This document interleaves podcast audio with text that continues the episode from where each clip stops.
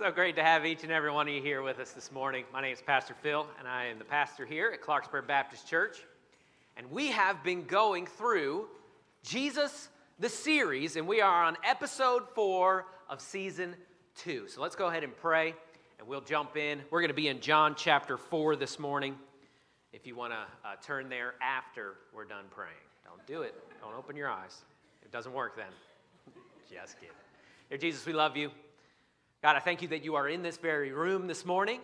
God, I pray that every corner of this room, uh, every person, uh, even those that feel far away from you, uh, Lord, that would feel your presence today, God. And um, God, let it be known in their hearts, Lord, that you love them and that you see them and that you want great things for them.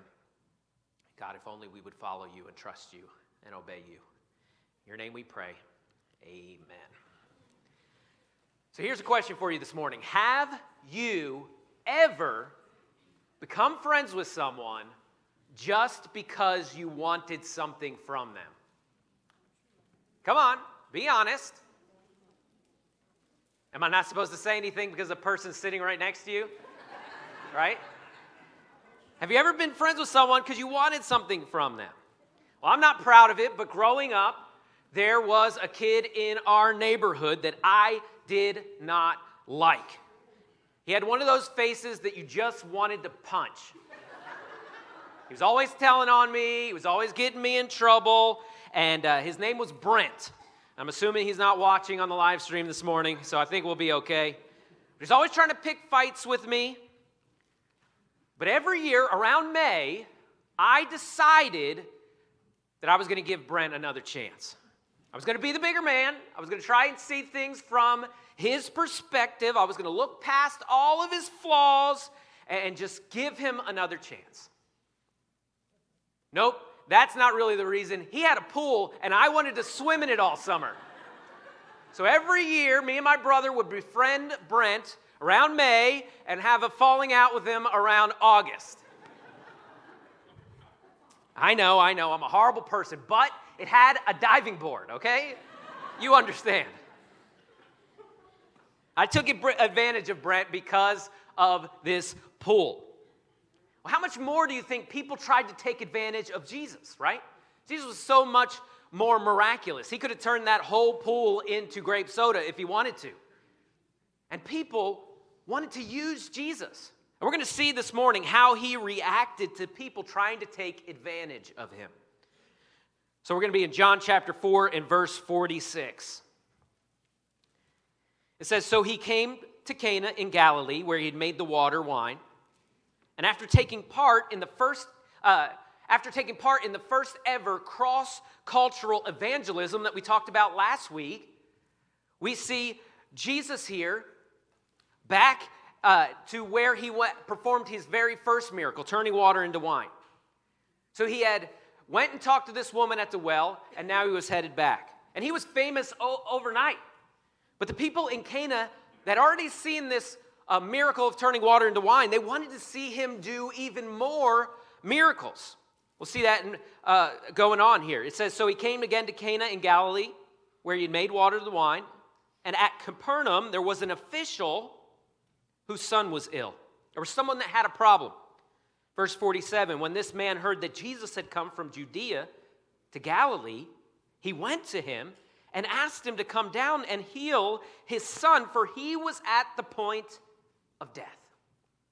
So we have a rich official here that had a son that was on the brink of death. If you've got children, or even if you've got nieces and nephews, you can understand the stress that was going through this man's life. And he had heard of Jesus, the one that had performed that miracle at the wedding. He heard that that same Jesus was coming back into town. So he left his city of Capernaum and he traveled 16 miles by foot or by camel to Cana because he thought that maybe the one that turned the water to wine could heal his son. He was desperate. He loved his son. And so he pleaded with Jesus. This rich official, this royal official, began to beg a carpenter's son for help. I'm sure he had, as a father, executed and exhausted every resource that he had available to him. but nothing worked. Verse 48 says, So Jesus said to him, Unless you see signs and wonders, you will not believe. We see here that Jesus cuts right to the chase. He says eh, to this crowd and the nobleman that you're only really here to see my miracles. You're missing the point of who I am. I'm more than just miracles, but you're only really going to believe if I show you something. Verse 49 the official said to him, Sir, come down before my child dies. The man doesn't even deny his intent. He knows that if Jesus doesn't save his son, that he has no hope. Verse 50 Jesus said to him, Go, your son will live. And the man believed the word that Jesus spoke to him and went on his way. Just like that, this man believed Jesus could do it. He says, I, I believe that this is possible. And he began to make his 16 mile uh, trip home back to check on his son. Verse 51, it says, As he was going down, his servant met him and told him that his son was recovering. So he asked them the hour that he began to get better. And they said to him, Yesterday, at the seventh hour, the fever left him. Before this man could even make it home, the servants met him and tells him, "Hey, your son is alive." And not only that, that fever that he had that was going to kill him is gone. And the nobleman asks, he's got to know, "Well, what time did this happen?" And the servants tell him it was right at the 7th hour, the exact time that Jesus told him that his son was healed. Verse 53, the father knew it was the hour that Jesus said to him, "Your son will live." Look at these next words. It says, And he himself believed, and all his household. See, there's a difference between believing that Jesus can do miracles and believing on him with your life. See, there's one thing uh, about saying and claiming that you are a believer, and then it's another thing of basing your life on Christ. Notice the difference between verse 50 and verse 53. Verse 50 says the man believed the word that Jesus had spoken. But verse 53 says he himself believed and his whole house. This nobleman believed and his whole house. It became personal. And not only that, it changed them. There was a difference in his household. Here's a side note statistics tell us that it makes a huge difference when a father leads his family towards Christ. According to data collected by the Promise Keepers and the Baptist Press, if a father does not go to church at all, only one child in 50 will become a regular worshiper. And if the father does go regularly, regardless of what the mother does, between 66 and 75% of their children will attend church as adults. What am I trying to say? I'm saying, fathers, it matters. It matters what you do. You matter. Why? Because your children are following you, and don't expect them to value something that you toss to the side. This father took a chance on Jesus and he ended up believing, and his whole house did as well. See, this was the second miracle that Jesus had done in his public ministry. People come to church for a lot of different reasons. People ask you to pray for them for a lot of different reasons. Sometimes they want something, sometimes they want out of something. A lot of times they're self benefiting reasons. But Jesus here allowed himself to be used. And he even had sympathy on the one that used him. These people were there just to see something. This nobleman was there just to get something. Why? Because why did he let himself be used in that way? Why did he just allow himself to be quote unquote taken advantage of? Because he had real love. Love that's bigger than just doing stuff for you. No, he wanted a relationship, so he allowed himself to be used to gain that opportunity. As Christians, I've heard uh, people talk about unchurched people and young Christians. And they'll say things like, I wish that they would dress different, or I wish that they would look a little different. Don't they know that they're in church? Don't they know what we expect of them?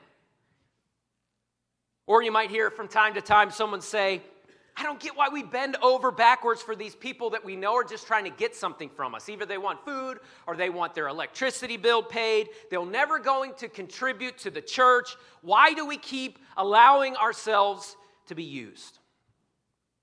All I know is that Jesus allowed himself to be used by people with wrong motives so that he could show them that he really loved them and who he really was we see things on social media and people say stuff like this. See if you, uh, see if you have seen these, and if you actually have said these things, I don't know it, so don't change your face, okay? but we see people say these things on social media like this I'm gonna walk away from some people this year that don't treat me right. I'm gonna cut some people out of my life, but it's their fault. They handed me the scissors. I have a limit, and once you reach it, I dismiss you from my life. Oh, I'm sorry, I forgot I only existed to some people when they needed something. How about this one? I'm not going to cross the ocean for people that won't cross a puddle for me. I'm so glad Jesus doesn't treat us like we treat people.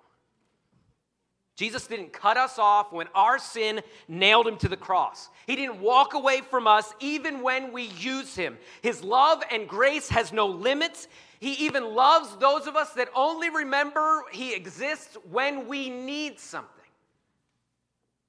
People use Jesus, and they will use you.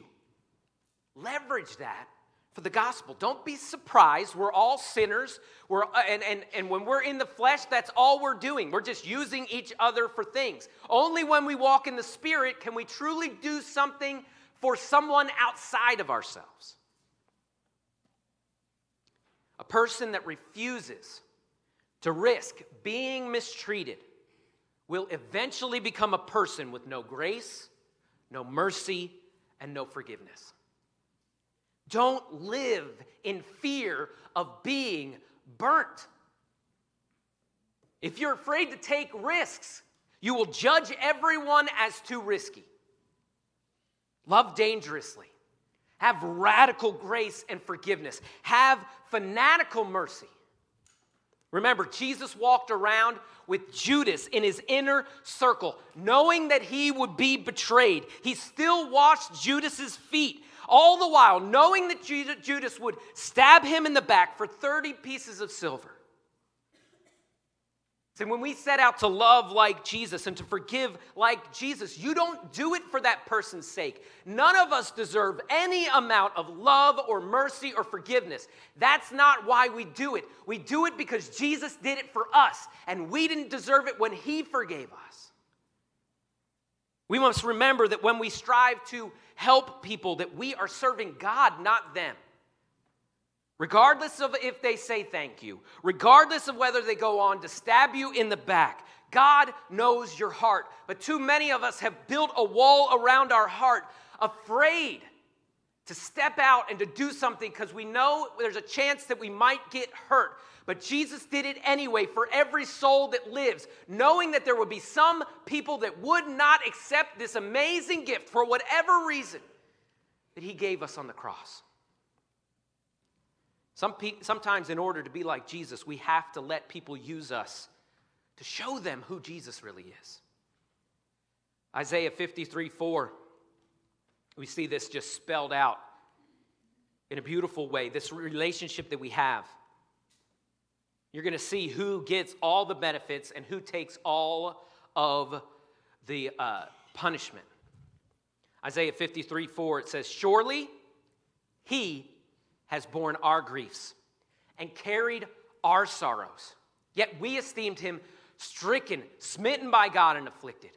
But he was wounded for our transgressions, he was crushed for our iniquities. Upon him, was the chastisement that brought us peace, and with his stripes we are healed. All we like sheep have gone astray. We've turned everyone to his own way, and the Lord has laid on him the iniquity of us all. He was oppressed and he was afflicted, yet he opened not his mouth. like a lamb that's led to slaughter, and like a sheep that's before its shearers is silent, so he opened not his mouth. By oppression and judgment he was taken away. And as for his generation, who considered that he was cut out of the land of the living, stricken for the transgressions of my people. And they made his grave with the wicked and with a rich man in his death, although he had done no violence and there was no deceit in his mouth. This is the great exchange. Him for me. Him for me. Him in my place and me in his place. It doesn't make sense. But that is what we get out of him. We have to forgive those that wrong us because Jesus forgave us. He died in our place. He bore our sins and our griefs. We're not even supposed to really be alive anymore. The Bible says that we're supposed to be dead to self and live in Christ. And all those feelings that we have that we are going to cut people out and we're going to shut people down, that is all our flesh being scared of being burnt, but we've got to live with boldness and say, even if I'm used, I'm going to love anyway. Even if I'm taken advantage of, I will continue to offer forgiveness and grace and mercy, even when it doesn't make sense, because that's what will show the world that we are different. He died in our place, He bore our sins. He bore our grief. He was wounded for our sin, and by his stripes we are healed. As God has been to me, so I will be to others. The people of Cana wanted to use him, they wanted to see a miracle. But what they really got to see was Jesus' heart. If they wanted to see the miracle, they were going to have to walk 16 miles to go see the effects of that. Here they got to see that Jesus cared. Luke 6 28 tells us to bless those who curse you. And, and I think sometimes we, we think that this is just a general thing. Yeah, yeah, yeah, yeah, yeah. No, like literally. You get cussed out, the person's driving next to you, they think you did something. You know you didn't do anything, but they curse you out. I'm sure that's most of our first reaction, right? Is to bless them. Bless you. Thank you for that bit of instruction. I will try to add that to my driving technique here in the future. Now, there's words that come to our mind in the back, even if we don't say them. There's hand gestures that we would like to give, but we're a Christian. We know we can't do that. Bless them that curse you. Pray for those who abuse you. No, no this doesn't say pray that you'll be okay through the abuse. This doesn't say pray that it will stop. It says pray for the person that is abusing you. That means the person at work that's trying to get you fired, pray that they and whatever they're going through and ha- whatever this is coming out and for whatever reason they're lashing out at you that god would give them peace that god would help them and help see something good out of that situation that's not our first reaction is it we pray that damnation down upon them we want we want fire and brimstone. We're not looking for their good. Pray for those who abuse you. To one who strikes you on the cheek, offer the other also. And from one who takes away your cloak, do not withhold your tunic either. Man, these are big things. When someone tries to use you, when someone betrays you, it is a prime opportunity to show them what Jesus would do in that situation. When they cuss you out, wish them well. When they use you for something, pray they get it. When they hit you, give them a second chance, offer up that relationship again. I wonder how many opportunities we miss to get the gospel out into the world because we don't act like Jesus. We cut them out of our lives instead. We set limits on their lives. And what if we instead, though, kept crossing oceans for those that wouldn't cross a puddle for us? In doing so, we would picture a great, amazing illustration of what Jesus did for us. Eventually, one day, they're going to come back and say, Hey, why did you forgive me when I, when I tried to get you fired? Why did you still continue to treat me the same, even in the face of all that I did to you? And then you could say, Because Jesus did that for me. And I know Jesus loves you, and so I'm going to love you, regardless of whether you hurt me. Because of Jesus' sympathy towards someone that just wanted something out of him, a whole family believed on him. So let's stop giving up on people. And I know what's going through your mind. I can see it in your eyes, and I know your, the future and all that. just kidding. But you're in your mind right now trying to think of all the reasons why your situation doesn't apply to what I'm saying right now, right? Yours is different. But Pastor Phil, you don't understand. Look, I'm not the one that wrote this. I, I don't have this down.